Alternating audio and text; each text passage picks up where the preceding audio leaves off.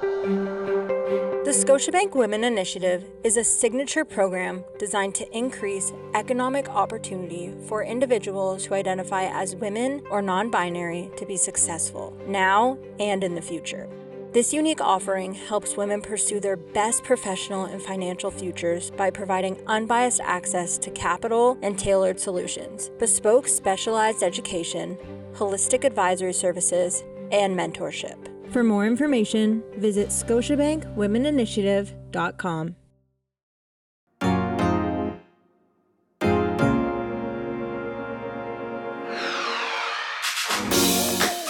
Welcome to the Startup Women Podcast, a show where we connect you, Canada's powerful cohort of women identifying founders, to real stories and case studies of women building businesses supported by true, tactical advice from thought leaders and industry experts.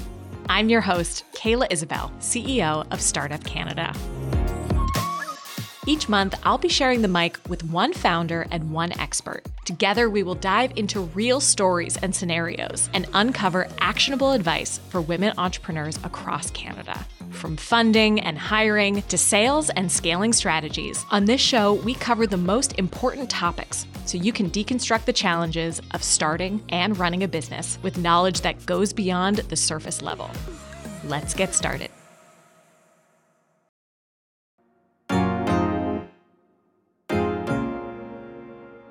The Startup Women Advocacy Network, SWAN, is a curated group of 11 women identifying early stage entrepreneurs who advocate and champion the needs of women entrepreneurs from coast to coast to coast. Kibby is a multilingual one stop shop app that makes it easy for local businesses to connect with active job seekers, especially eligible, ready to work newcomers. Inspired by Kibbutz, a gathering of people who live by sharing resources, upholding equality, and working hard for their local communities.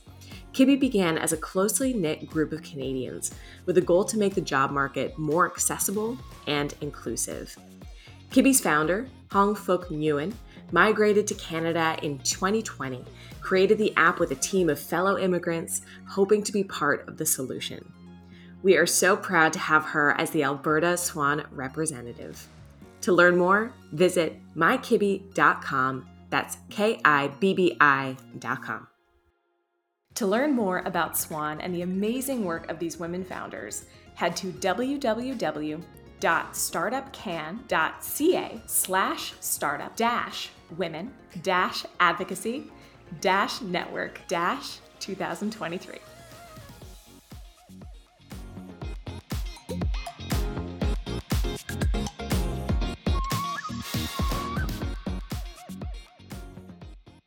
Have you ever Googled the word entrepreneur?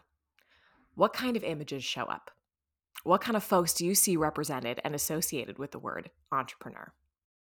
More often than not, it isn't women. And I don't know about you, but I think this drastically needs to change.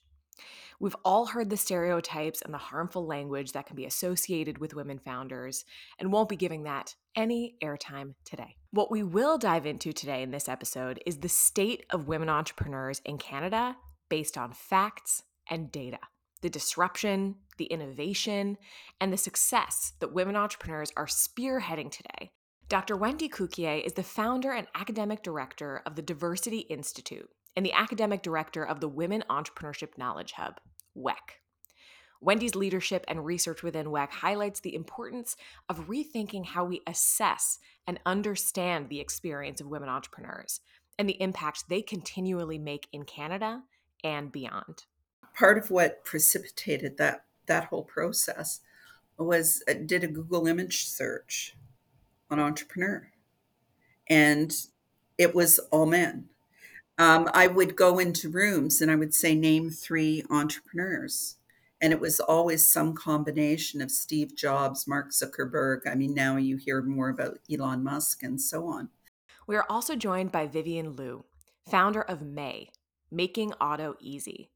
mae is the first ever unbiased and guided car shopping experience built for women by women. May is designed to empower car shoppers with the tools and information to make smart and confident car buying decisions fast. A lot of people don't know that the crash test dummy that they use to test cars in the in accidents are all familiar with those. It was invented in 1949 and they made them in two sizes. There was a smaller dummy and a larger dummy. The smaller one was the size of a child essentially. Uh, and they never built one in the shape of a woman. Now you, you can imagine women are different shapes and sizes. The first women's shaped crash test dummy was built last year. I'm so excited to be joined with Wendy and Vivian for this very important conversation. Welcome to the show, Wendy and Vivian. Hi, Kayla. Thanks for having me. Great to be here. It's, I'm super excited about this episode on entrepreneurship, women's entrepreneurship in 2023. We're going to cover a lot of ground in this episode. Um, but to give some context and start with some background and intros, Wendy, I want to really begin with your career journey. Uh, take us back to when you started working in this space how your roles have changed and grown, um, and what you dedicate most of your time to now. What a great question. So, um, I've been working um, on entrepreneurship since before everybody on this call was born uh, because I started my own business. Uh, I won't even say in what year, and worked as have worked with as a consultant on and off. I've also started a number of uh, nonprofits and I've chaired boards on um, some tech startups and so on. So, from um, from a personal perspective, I've had experience as an entrepreneur. I guess I started really doubling down on entrepreneurship as a an area of focus for my research and my work at the university formerly known as Ryerson, now Toronto Metropolitan University. Um, when I was a professor in the uh, in the School of Information Technology Management, because of course we we had a big emphasis on women in tech, and it wasn't just women in large businesses; it was also women in tech startups, and the university had a particular focus on uh, technology startups and, of course, the world famous digital media zone.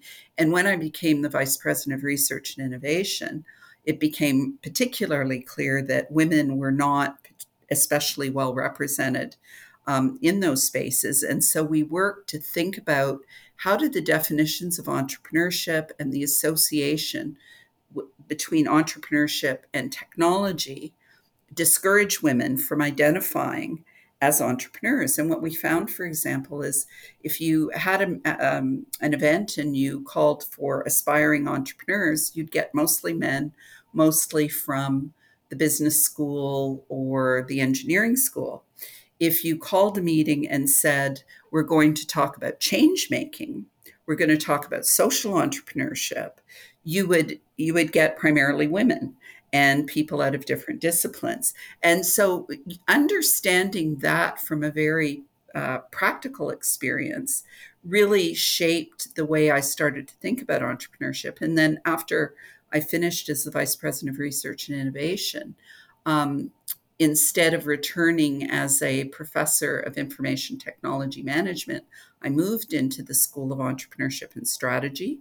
And then, of course, we were successful in obtaining a number of grants to develop different programs and the Women Entrepreneurship Knowledge Hub and so on. So the rest is history. But really, it came from personal oh. experience and observation, and the research came later. And Vivian, how did you enter the auto industry? And, and take us back to the moments that really signaled to you that you needed to make your own path and begin to change and really be a change maker in this space for women.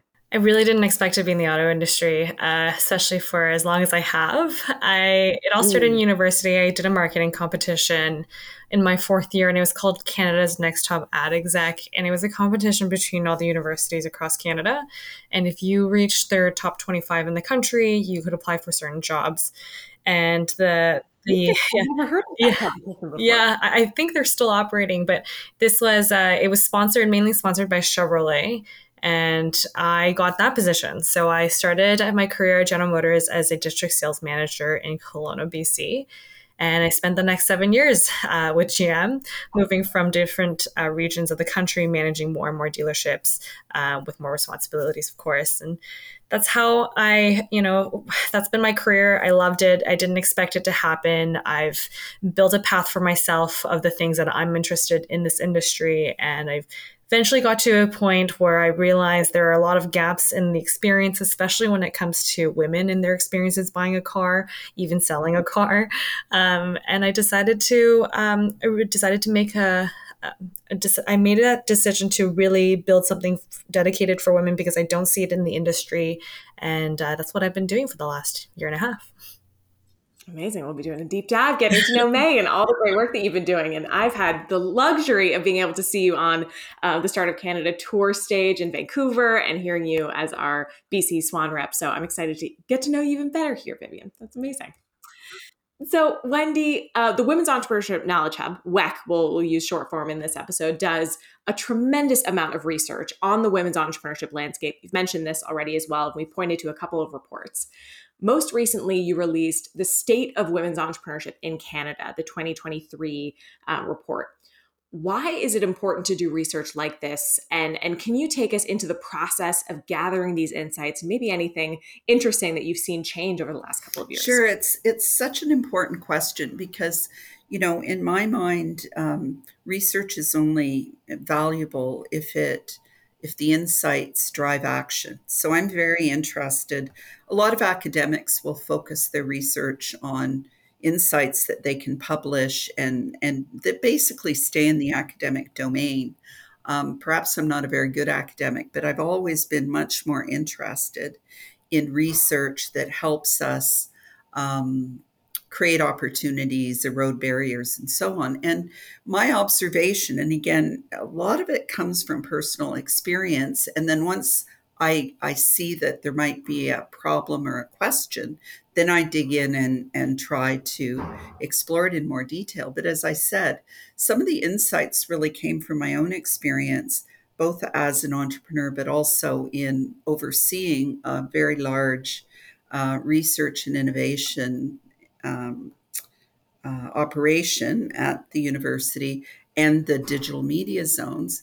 And talking to lots of entrepreneurs, whether they were women or Black entrepreneurs or others, and hearing the stories about the experiences in terms of challenges getting access to capital or going into meetings where you know the investors assumed that the guy in the room was leading the company or being asked inappropriate questions or being hit up when they went to trade shows and so on and so on and so on. And because most of my career was in the tech sector i, I had particular insights into that. And so one of the things we when we especially with WEKH we were charged to do was really to look into the evidence that um, supported the experiences that had been reported by many women because often women you know you you second guess yourself. You wonder is it just me? Am i just oversensitive? Did i dress wrong? You know did i do something? And and and i think the research in some ways is incredibly valuable in helping uh, women who feel like they've been gaslit their entire lives by showing that these are actually structural issues that we actually know for a fact that from research that uh, VCs ask men different questions, that men VCs miss opportunities. You know, my favorite example is SheerTex that was pitched, you know, pantyhose that doesn't run. And over and over and over, the, the men who were looking for investments overlooked it because they did not understand what that market opportunity was. So, really, what we started with was actually collecting research that had been done around the world by lots and lots of different people and synthesized that. We went in and we dug in on government data, so Stats Canada data, ISED data, any kind of data sources where we could start to look at differences between men and women.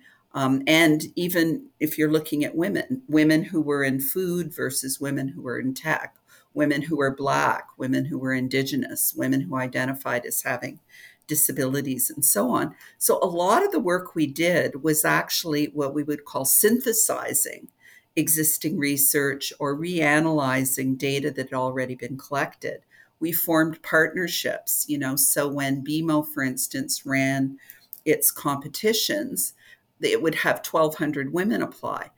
We got access to that data and we're able to look at the patterns when uh, the Black on, um, Business Entrepreneurship um, uh, Association organized uh, the Rise Up competition, and 700 Black women applied. They gave us the data, and we were able to analyze what were the experiences of those those particular women. So we did reanalysis of, of data, and then of course we had some of our own projects. So some of the things I'm most interested in are what works you know there's a lot of focus on training you know we need financial literacy we need to do a business plan and of course those things are true. But what actually makes a difference?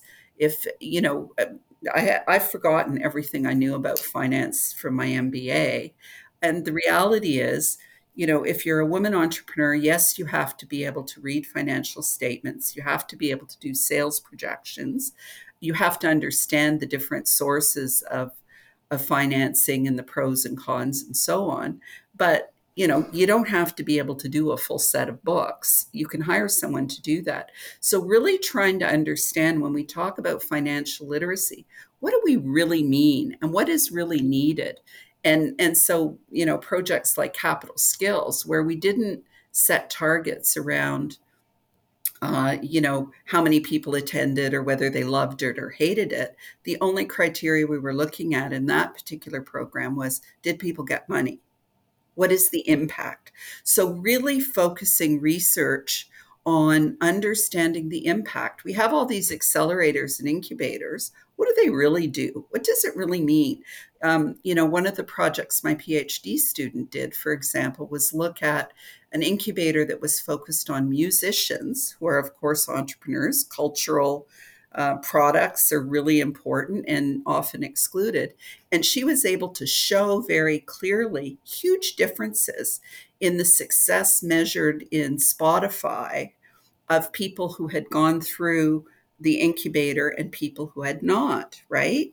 That's the kind of research that actually can shape policy understanding that most women don't incorporate 90% of women don't incorporate so if you say a woman an entrepreneur is someone who owns a, a small medium enterprise you're missing 90% of the women entrepreneurs in canada so it was that it was that kind of thing it was it was looking at existing data and then doing some very targeted projects to try to figure out what works for whom that could then inform government policy and practice to move things forward. Sorry, long answer. I'm a professor, you know. It's a great answer, Wendy. And, and I think it's so important in so many conversations we have around women's entrepreneurship, not to just always be focusing on, you know, what are the barriers that you have faced as being a women entrepreneur and narrowing these conversations, always focusing on the negative um, and shifting it and saying, you know, what's really working? When we look at the intersectionality of identity, what's working? When we look at all these different groups, um, how can we learn and use the podium of these great organizations that have excellent data to then create more movement in a direction that's actually showing impact. Like that's such a productive vehicle to really drive. well, and forward. Kayla, if I can give you just one other example, we did mm-hmm. a project with Coralus, formerly SheEO to look at women's contribution to net zero.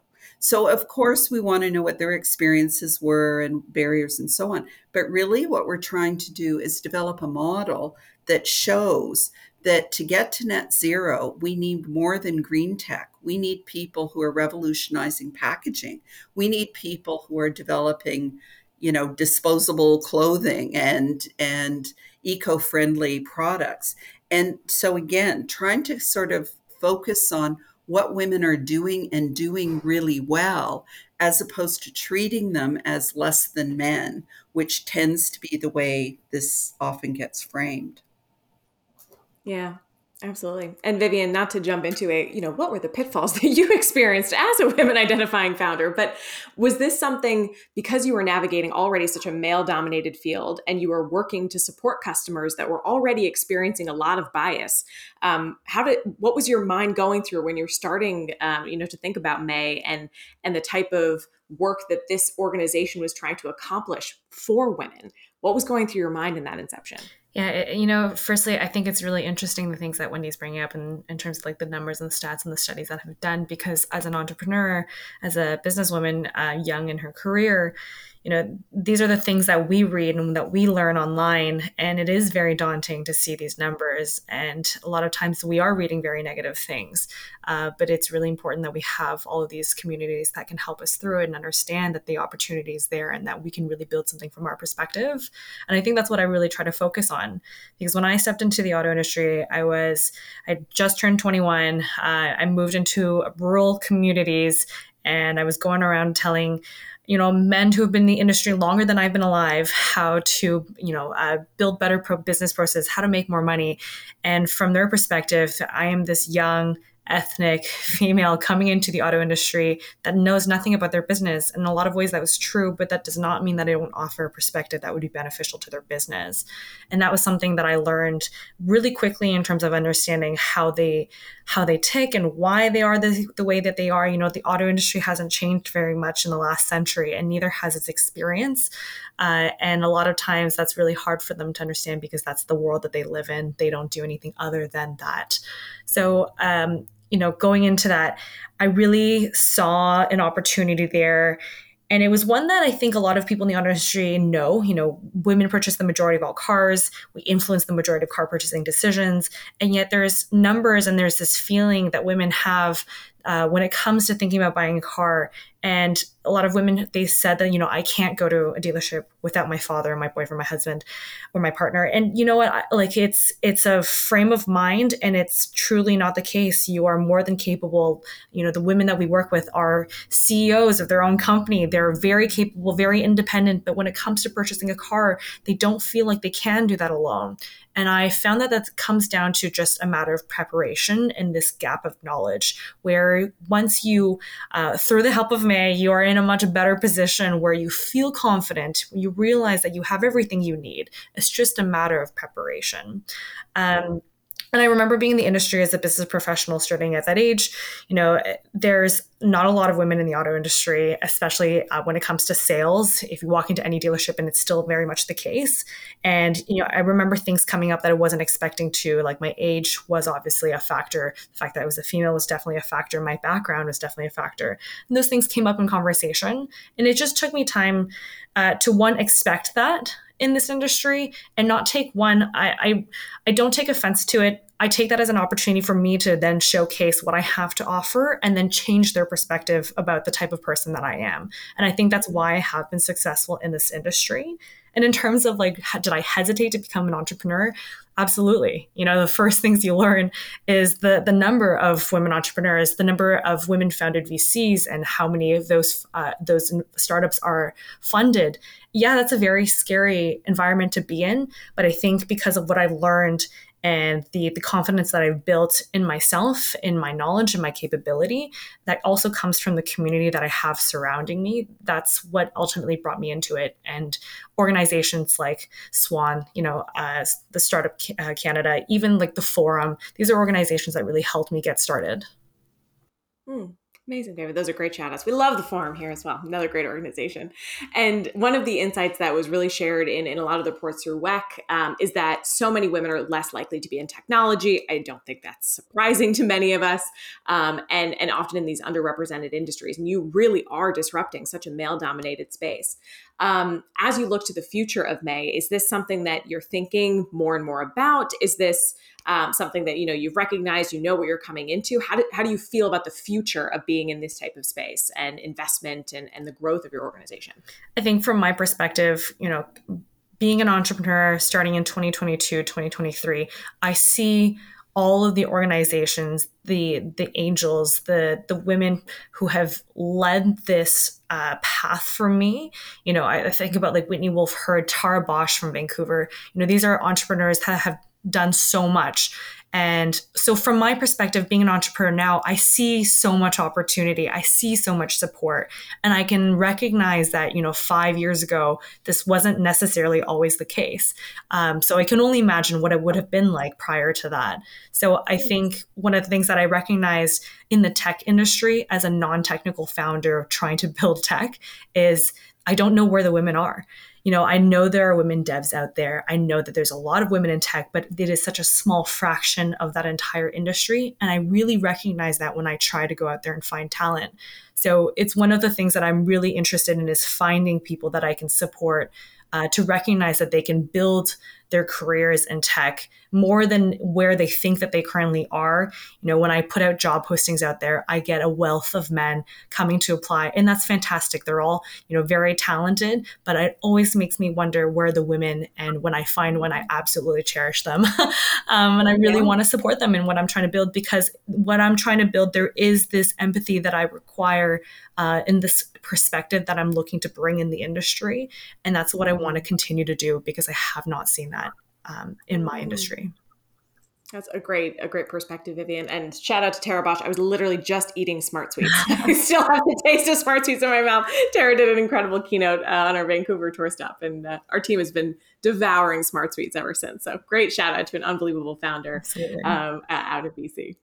Uh, I love that you've mentioned, Vivian. You know this this being able to see different um, types of, of women building different types of businesses and being able to be inspired, encouraged by this path that they've they've built. And Wendy, the WEKH, see it, be it entire campaign and um, sort of database of all these different stories is really trying to create that for every single woman identifying founder across the country.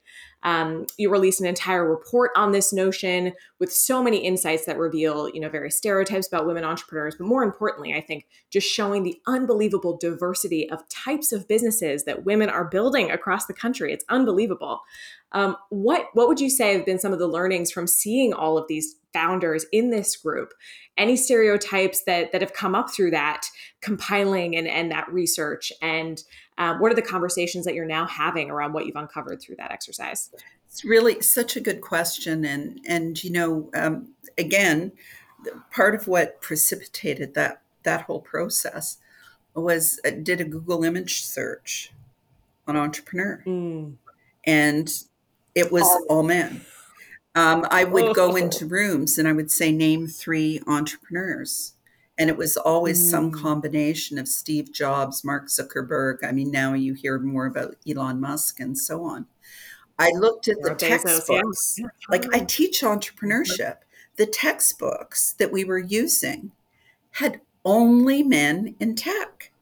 Like it was it was unbelievable the extent to which the stereotypes had sort of permeated everyone's consciousness. And so, as I explained, one of the things we did initially was really to start to look at different kinds of entrepreneurs. So, yes, of course, there were women in tech, and we we gave shout outs to um, to lots of them, and and really did a, a uh, search to identify women who were leading in ICT startups and and green tech and so on.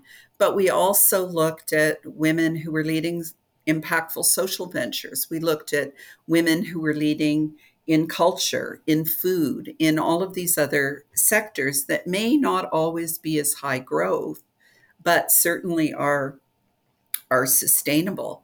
And what we found, like even my own assumptions, I did the Harvard implicit bias test. I've been working on women in technology for 30 years. And I tend to associate men with tech, women with arts and social sciences. So if that's my instinctive reaction, you can understand what the what the problem was. And then we really started collecting the stories and and just trying to change people's perspectives. I mean, Celine Dion is one of the richest women in Canada. She's worth about $800 million. People don't think of performers as entrepreneurs. Maybe you've heard of Oprah Winfrey, you know, it's, it's, it's so, so that's, that's one whole area. even getting people to rethink tech and it's it's vivian's comments are really funny because you know with artificial intelligence and low code no code anybody can start to build applications with minimal coding and and and um, and programming experience and so we started to identify women who led companies like sampler who weren't themselves technology leaders, but knew where to get talent. And it, you know, we did a, a search on women CEOs of large tech companies in the states, and what we were able to see is that only about half of them came up through technology. The other half, like Vivian, came up through marketing or regulatory or or other other areas. And one of my favorite examples, and I actually argued this with the digital supercluster. You know, the government's pouring money into the tech sector. And they made, in my view, the mistake of thinking that we're going to drive tech innovation by investing only in science, technology, engineering, and math, and only investing in tech companies. You can invest all you want in tech companies, but if nobody uses it, you get no innovation. And so the example that I love to put forward is, you know, Kylie Jenner. Pretty sure she doesn't have an engineering degree, right? Billionaire at the age of 20. Shocked if she did. Billionaire at the age of 20 using yeah. using Shopify, a Canadian tech platform. She didn't need to build it. She just needed to have a very famous name and profile and know how to use it. So even in the tech sector, even in the tech sector, understanding that all tech entrepreneurs are not engineers or computer scientists becomes really important and you know just sharing those stories and sharing those stories and challenging assumptions is it's a big job but fundamentally that's the job that we really have to focus on because it shapes opportunities for women and it shapes the aspirations of young people like Vivian and, and others who don't see themselves um, in the space. You're represented. Hmm. And when you look at the investments, um, or I guess the the policies generally that are intending to support women entrepreneurs, I love that you've brought this up specifically in the vehicles to drive innovation and drive, you know, um, more investment into tech. How are you seeing stereotypes or even biases impact these policies or these programs from either a government perspective or sort of overall in Canada. We obviously have this great women's entrepreneurship strategy. There's been incredible investments in women led organizations that do such a variety of programs. Um, how are you seeing that unfolding now in 2023 versus maybe some of the lessons that were learned when WES first started a couple of years ago? Well, it does. You know, the good news is it does look like, could be wrong, because the data is still uh, uh, challenging to work with. You don't have consistent consistent sources, but it does look like the percentage of businesses owned, so this excludes self employed women, the percentage of businesses owned by women has actually moved up from around 15% to over 18.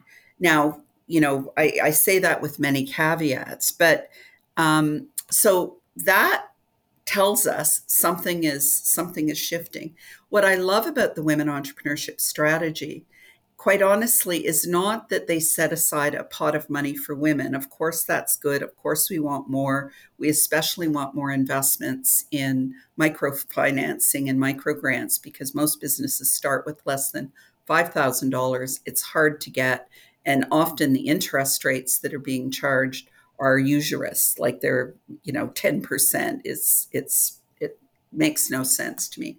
So but the funds the funds are of course important but to me what is the most important part is building the ecosystem. And when i talk about building the ecosystem i am not talking just about organizations like Coralus or the forum or others that specifically target women I'm talking about creating more inclusion in incubators, in accelerators, in financial institutions.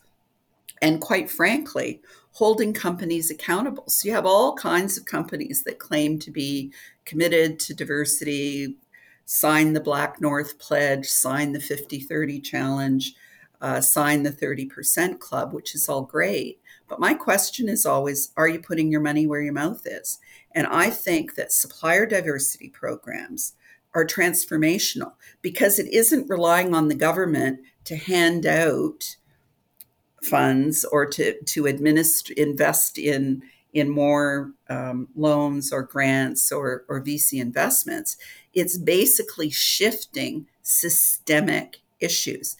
And, you know, as much as I think being able to get investments, being able to get loans is important, the most important thing is getting customers. And that's where procurement becomes critical. And the government, to its credit, is really moving forward. And they have billions of dollars they spend on products and services. Make sure women get 20% of it.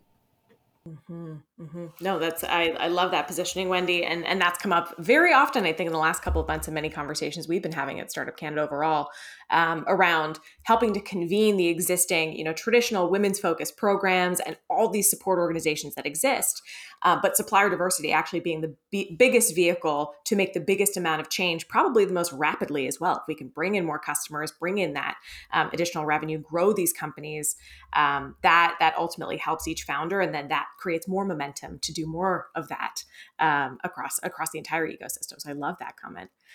Vivian, you're one of our Startup Canada SWAN members, the Startup Women Advocacy Network members, and you are representing BC.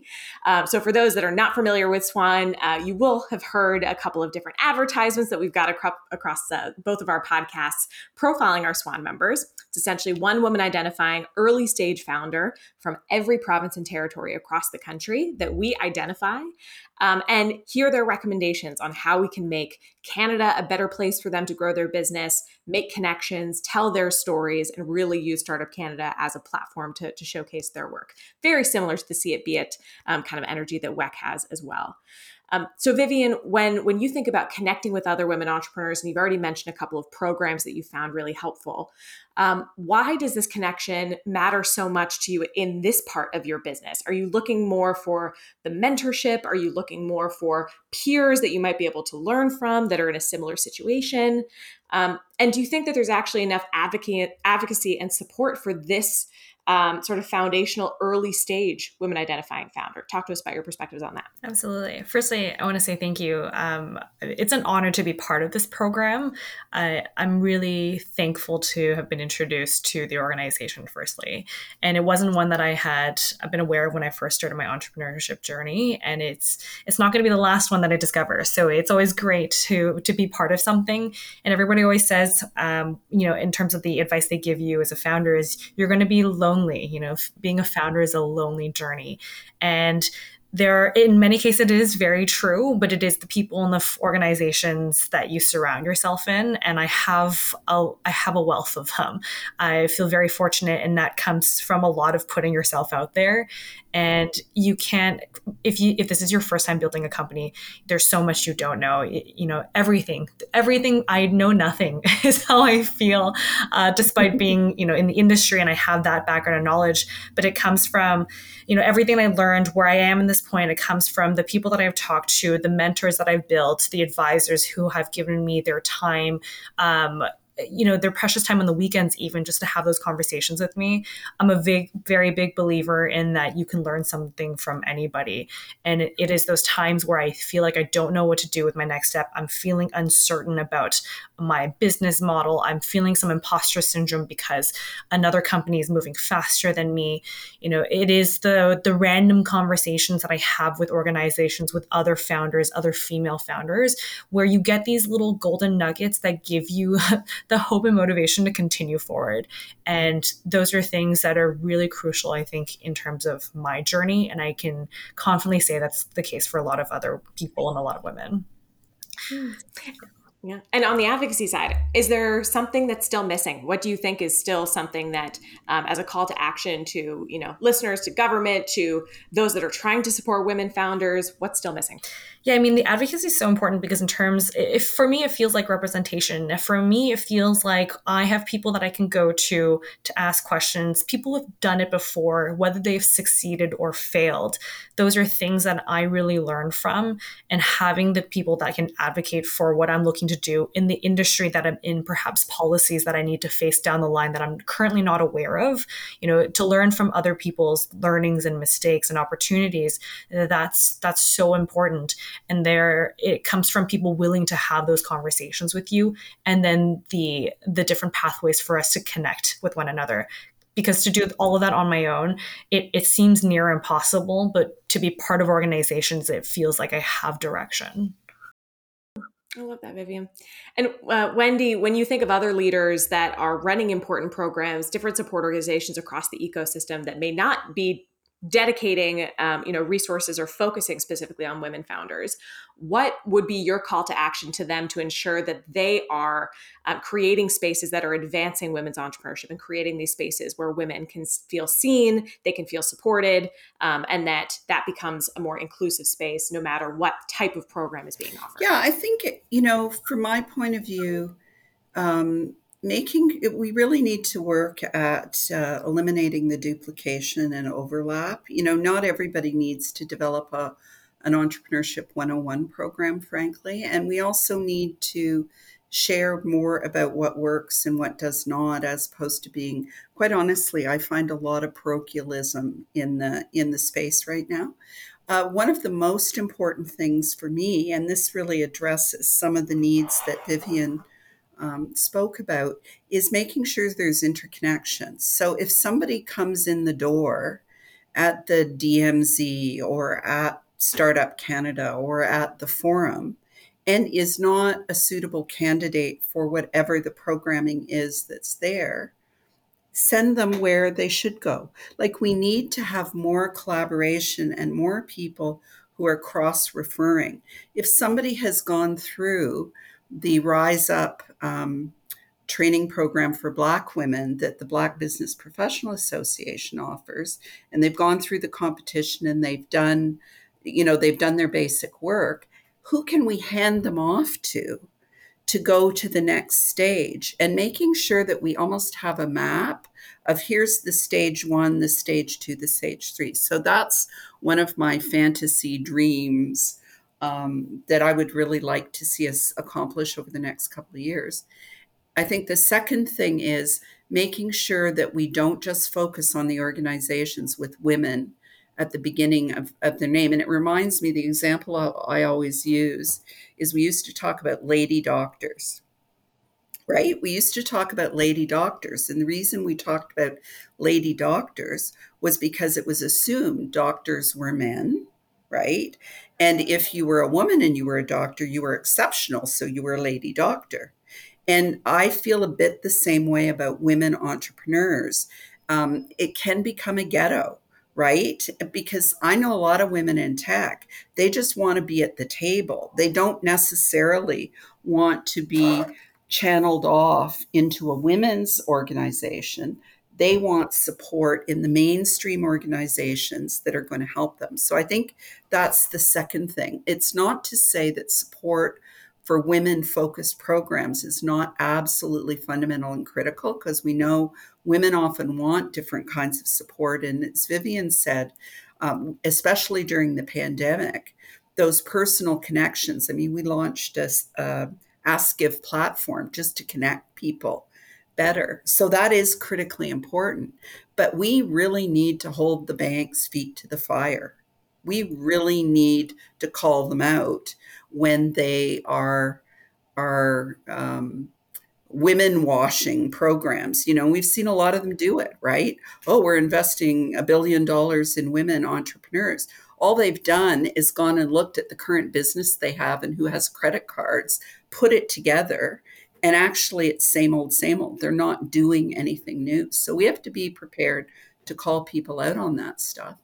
And i think the final thing um, that is super super important is is creating those spaces. Um, you know, uh, our Ask Give platform's not perfect, but it's it's conceptually what we need, which is I've got something. I'm prepared to help you with uh, navigating the CDAP program and getting access to um, either $2,500 or $100,000 to support digital adoption, right?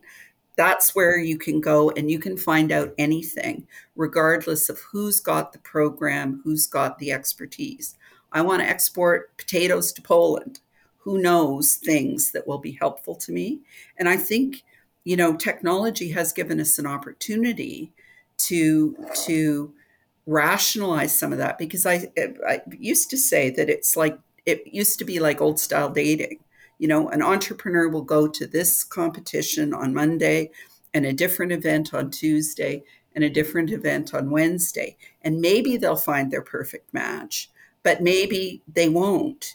And there are ways that we can do a much, much better job of helping people who have needs connect with people who have resources, expertise, and so on. And, you know, good place to start is trying to reduce the fragmentation around access to information on government programs, funding, and training would be a great place to start.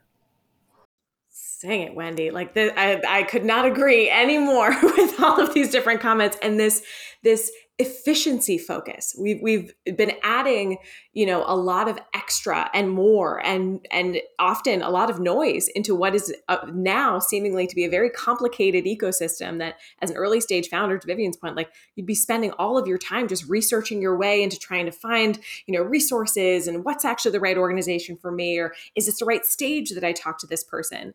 I love this idea as a country of having this, you know, no wrong door kind of approach, but we need some type of system that helps founders actually navigate and enter from the right positioning and then be guided to the next right step based on what their aspirations are as well, right? We can't make assumptions around how everyone wants to grow their businesses, but we shouldn't make assumptions to think that women entrepreneurs may not want to grow their businesses in, you know, very high growth ways. Uh, but I love this idea of taking a look at the Canadian ecosystem and trying to be much more efficient with the resources and having that better serve the founders that are navigating so much complexity. Um, I loved your second note as well, Wendy, in in challenging, um, you know, labeling and and the language that we use, and potentially even the way that we celebrate women entrepreneurs. I've been reflecting on this, and I would love both of your thoughts on this if you have, have something to think about here. Um, even on awards and recognitions, there are often so many women entrepreneur you know awards or women ceos that we recognize or you know best women leader. Um, and i've even found myself sort of in this this flurry of women's specific recognitions. And looking at so much of that in the last couple of years has that moved things forward? Yes it's given these great examples of incredible women in leadership but i'm a ceo i'm i'm not just a women ceo um, any thoughts? I'm more just out of my own personal curiosity. I know this isn't in the script, oh, but what are your thoughts on this it's, labeling? It's one of my pet peeves. I think we need both. Is it? Yeah. And, you know, it's the same yeah. thing with, you know, Indigenous awards, the Harry Jerome Awards. Mm-hmm. Those are super important.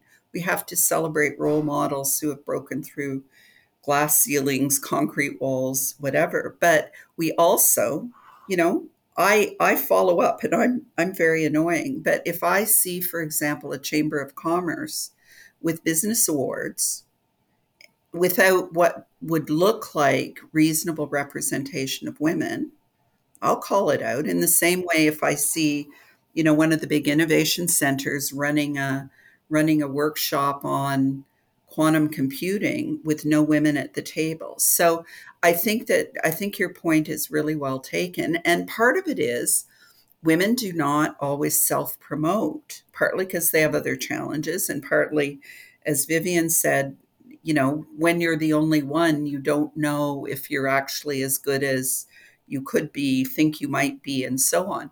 And so we also need a, a more concerted, intentional effort to say, okay, who are we going to nominate for, you know, the the Chamber of Commerce Business Awards? Who are we going to nominate for CEO of the Year? Who are we going to nominate mm-hmm. for the ROB? You know, best, fastest growing businesses. Like, really pick out those mainstream awards and make sure women are at the table along with other mm. um, equity deserving groups but we have to nominate Vivian, people. you know you're not going to sure. we can't assume that this will happen naturally because we know that you know a man has 50% of the qualifications they'll put their name forward. Women have 105% mm-hmm. percent and they have to be tapped on the shoulder and told you can do this. And that's the reality. Yeah. the research shows it to be true. Yeah.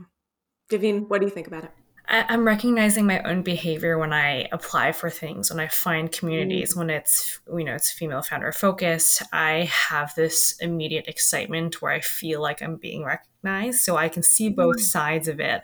And I definitely have applied for my fair share of everything that's female founder focused. Um, and I'll give it credit because it has given me quite a lot of exposure and to the point where we have you know I, have a lot of met a lot of women professionals you know, just professionals. I've met a lot of business professionals who mm-hmm. have reached out to me that are women because they've reached that point in their career where now they want to focus on something that they believe in and now they want to work with a female led business. And I think that's also very powerful because now they are familiar with who I am because of the exposure that I've gotten. In the last week, I've had two people who have said that they want to work with me because they love our mission. And I don't necessarily know if, you know, they would have found us if it wasn't for all of the exposure that mae has gotten for the last year. And a lot of that I do have to thank for the organizations that did want to put female founders first. So maybe it's this and it's, it's both. We can have better representation in in the general awards. And you, Wendy, it made me also think uh, about the nomination process when you just mentioned that earlier as well. And Vivian, you were touching on it. I've been a judge in many of these competitions, and when I look at the women's entrepreneurship awards, let's say there would be 300 applications from women and then in the you know entrepreneur of the year award there may be five. It's similar criteria you know there's nothing else that's different in those types of things which makes me also reflect on okay women apply for the entrepreneur of the year award one. And two i love this you know movement to be supporting each other and nominating each other and, and putting each other on these podiums but it does take effort it does take energy.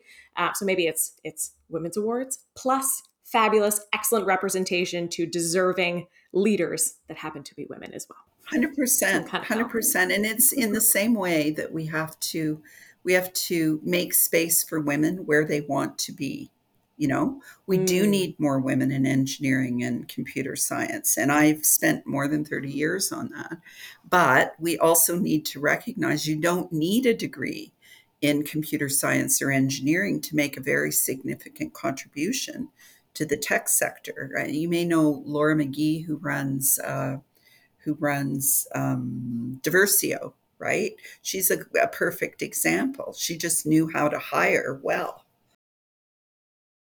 Mm-hmm. Yeah, and that's that's a huge part of the battle. Uh, and uh, I mean, talent is not an easy thing to come by these days, but there's definitely very creative ways to build businesses, and and we know that women are incredibly creative in coming up with with some of these outlines as well. Uh, I do want to talk about innovation because when you did bring this up a little bit earlier, and I love talking about you know even just the way the world is operating moving forward and, and how we're thinking so differently with AI and with all these shifts and, and obviously massive global um, challenges that are in front of us. What role do you think that innovation is playing in the success of women entrepreneurs? I think we've identified some really unique opportunities and lenses that are being brought in. But is there anything in the research specifically that's really supporting the importance of innovation and, and talking about women entrepreneurs in the innovation agenda? Sure. So I'll, I'll give you kind of a pointy headed academic um, answer first. A lot of people, and including many government agencies, confuse innovation with invention. Okay. Mm. Oh, that's good. A technology mm-hmm. is an invention until people use it. Innovation is about doing things differently. A vaccination is an invention. Inoculation is the innovation. Once you have that vaccination in people's arms, that's when you've actually produced change. And the same is true when we look at green tech. I was, uh, when I started as vice president of research and innovation, so it's more than 10 years ago, um, there were over 400 clean water companies in the province of Ontario because I was going on trade missions to uh, Africa, China, various places with these water companies. We still had clean water advisories in 30% of Indigenous communities, right? The technology was there, it was the pathway to adoption. And so, one, you know, I do love the um, the concept of the CDAP program, the Canadian Digital Adoption Program, because it recognizes that having technology is not the same as as driving change. As soon as you have that broader definition of of technology to include adoption, to include use, you make all kinds of space for women because they are more likely to be in it in different disciplines. They are more likely, for example, to be working on uh, reducing packaging or green products or or uh, shaping consumer behavior, et cetera, et cetera, than maybe actually building building the technology. So that's that's one piece I think that is really important. The other piece that's really important is looking at the research. Everyone assumes tech is is synonymous with innovation, and the latest research actually shows that that um, you know women are holding their own compared to men in terms of technological innovation. But where they're they're blowing the men's socks off is when it comes to market innovation or product and service innovation, right? And that's that's data from the federal government. So when we we we fall into this very narrow notion of innovation, we exclude women. When we actually look at the data and look at the research and look at what innovation is really about, um, suddenly you see many more women and you see opportunities going forward because we are not going to hit the net zero targets unless we change organizational behavior and human behavior. And that's a much more complex problem than developing some new technology that um, you know produces more energy efficiency. It's it's moving from all of that stuff to driving change. And women are way better in in my estimation of figuring out how to drive those changes. But they're often not at the table when these um, important issues are discussed. Mm. Vivian, where where does that land with you and your journey of entrepreneurship? How has you know the idea of innovation been propelling mae forward, really from a competitive standpoint? What, how do you conceptualize innovation? Even maybe we'll start there. Yeah, it's one of those things where I get a lot of people asking me about why are you doing this for women? Why women? You know, what do women have? Like, do I've gotten a lot of really bad social media comments about this topic and oh, yeah to no surprise and I, I, see it for what it is and i think mm. uh, recognizing what i know about the industry and what i've seen in my experience working with these amazing women uh, in the, the, the decisions that they're making for themselves and their family you know it is a different way that we think about the purchasing experience the different things that we are thinking about for ourselves our lifestyle the the things that we do for our kids. Uh, if if my mom has to come join us because she's taking care of the kids, whatever it may be, these are things that I don't think the auto industry is really thinking about. And a really great example of this that I was that I just thought of as Wendy was talking is uh, a lot of people don't know that the crash test dummy that they use to test cars in the in accidents are all familiar with those. It was invented in 1949 and they made them in two sizes. There was a smaller dummy and a larger dummy. The smaller one was the size of a child, essentially, uh, and they never built one in the shape of a woman. Now, you, you can imagine, women are different shapes and sizes. Uh, in the first women's shaped uh, crash test dummy was built last year. Wow! So that is almost seventy five years of of research that it was not done advocating for women's safety driving cars when we are you know we are the ones who uh, also need to be protected. And these are the things that they were not thinking about. So i think about things like that. Like imagine if you're pregnant. There has not been a crash test dummy on a pregnant sized woman. So how could you then determine the safety of a vehicle if a mother a pregnant mother is driving? So those are the things that i think about uh, not obviously directly tied to mae but i can see that as like driving the change of more awareness of the fact that women are making making these decisions and that we have a major impact and we should be respected in that purchasing decision. Um, these are the things that matter and are all tied to one another.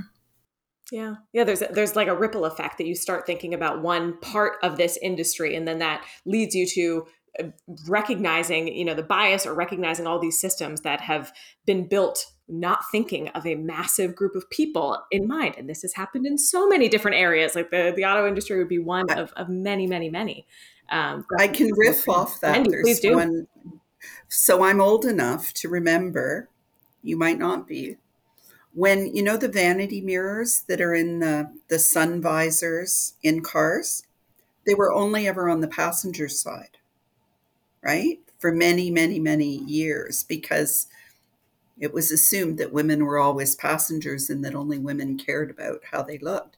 But the point that Vivian made is such an important one. There's actually a book called Invisible Women that goes through lots of examples. Uh, voice recognition systems that only recognized men's voices, facial recognition systems that couldn't um, recognize uh, people who were Black um, healthcare. Like healthcare is so distorted. Healthcare research so distorted. You know, you will probably remember a lot of the educational programs focused on recognizing the signs of heart attacks, right? Which were completely based on research about men. And we know now that women present heart attacks often in very, very, you know, pain in their jaw, very different manifestations uh, than men. And you can go through years of healthcare research and see how everything on breast cancer research to um, diabetes research and so on was missing that gender and diversity perspective. And as a result, was not serving diverse uh, markets. It's it's upsetting to think about it, but there's, you know, there is movement forward. Are you both feeling positive about the direction and where we find ourselves this year? Maybe that's a segue to get both of your sentiment around, um, you know, are, are you feeling glass half full, glass half empty? Vivian, let's start with you. I think overall I'm I'm optimistic. You know, I see the things that women are doing in various different industries. Some of my female founder peers, my founder peers, say I'm doing it too. Um, and I, I do see the amount of effort that we're all trying. And in myself, you know, the auto industry is there's a lot of opportunity and there's a lot of people paving the way. Um, one of the most powerful women in the world is a woman in autos, the CEO of General Motors, Mary Barra. So there are things like that, you know, that start at the top and at the bottom. And I, I'm optimistic because I hope to also be a part of that change. Okay. Wendy, glass half full, empty? Depends on uh, the day of the week. So I, you know, in Canada, um, I feel we're in good, we have good momentum. We're moving in a good direction. But if you look south of the border, you know, court challenges against um, investment funds targeting Black entrepreneurs, um, court cases challenging affirmative action, uh, threats to roll back a lot of the a lot of the um, progress that's been made because of uh, trying to improve representation on boards.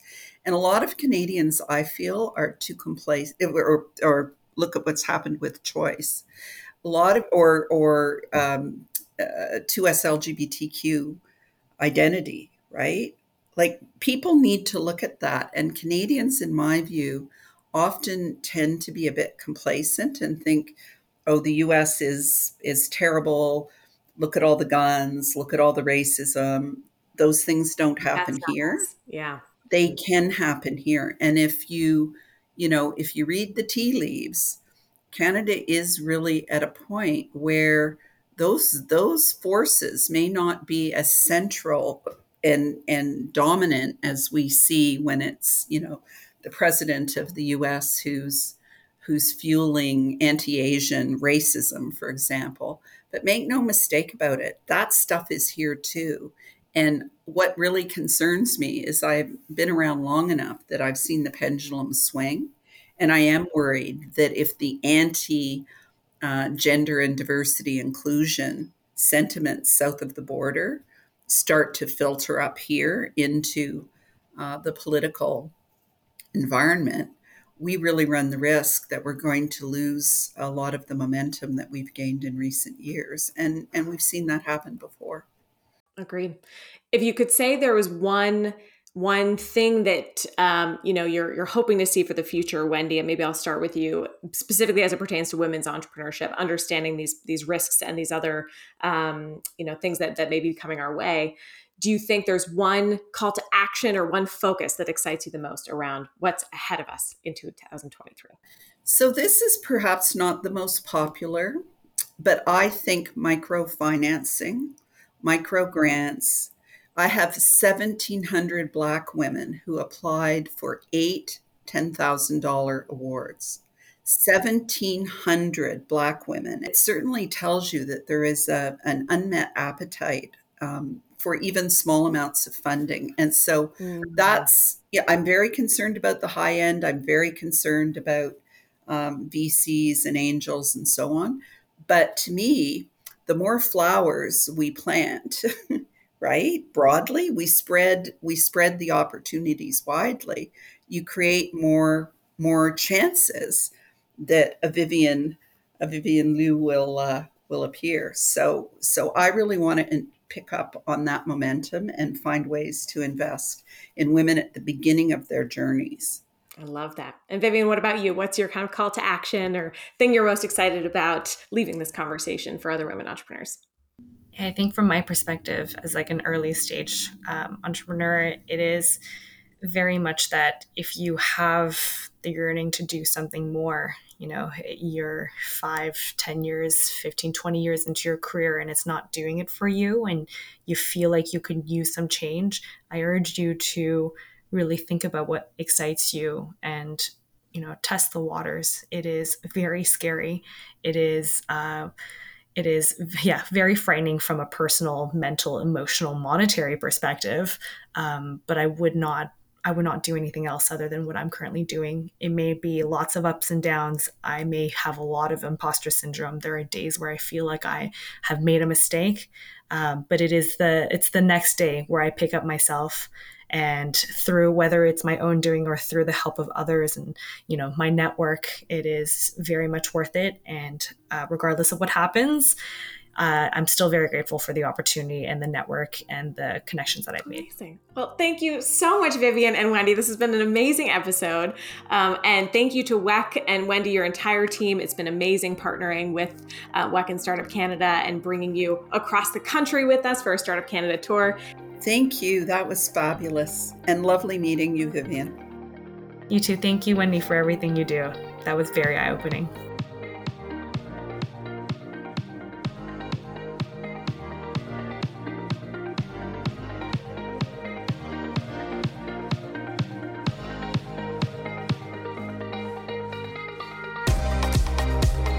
Thank you so much for joining us on the Startup Women podcast, where we are committed to telling the stories of women entrepreneurs and uncovering actionable advice that goes beyond the surface level.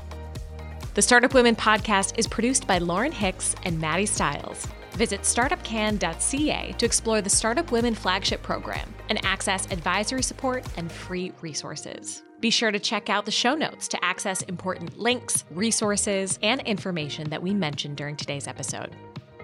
Thank you for listening, and we look forward to another episode next month.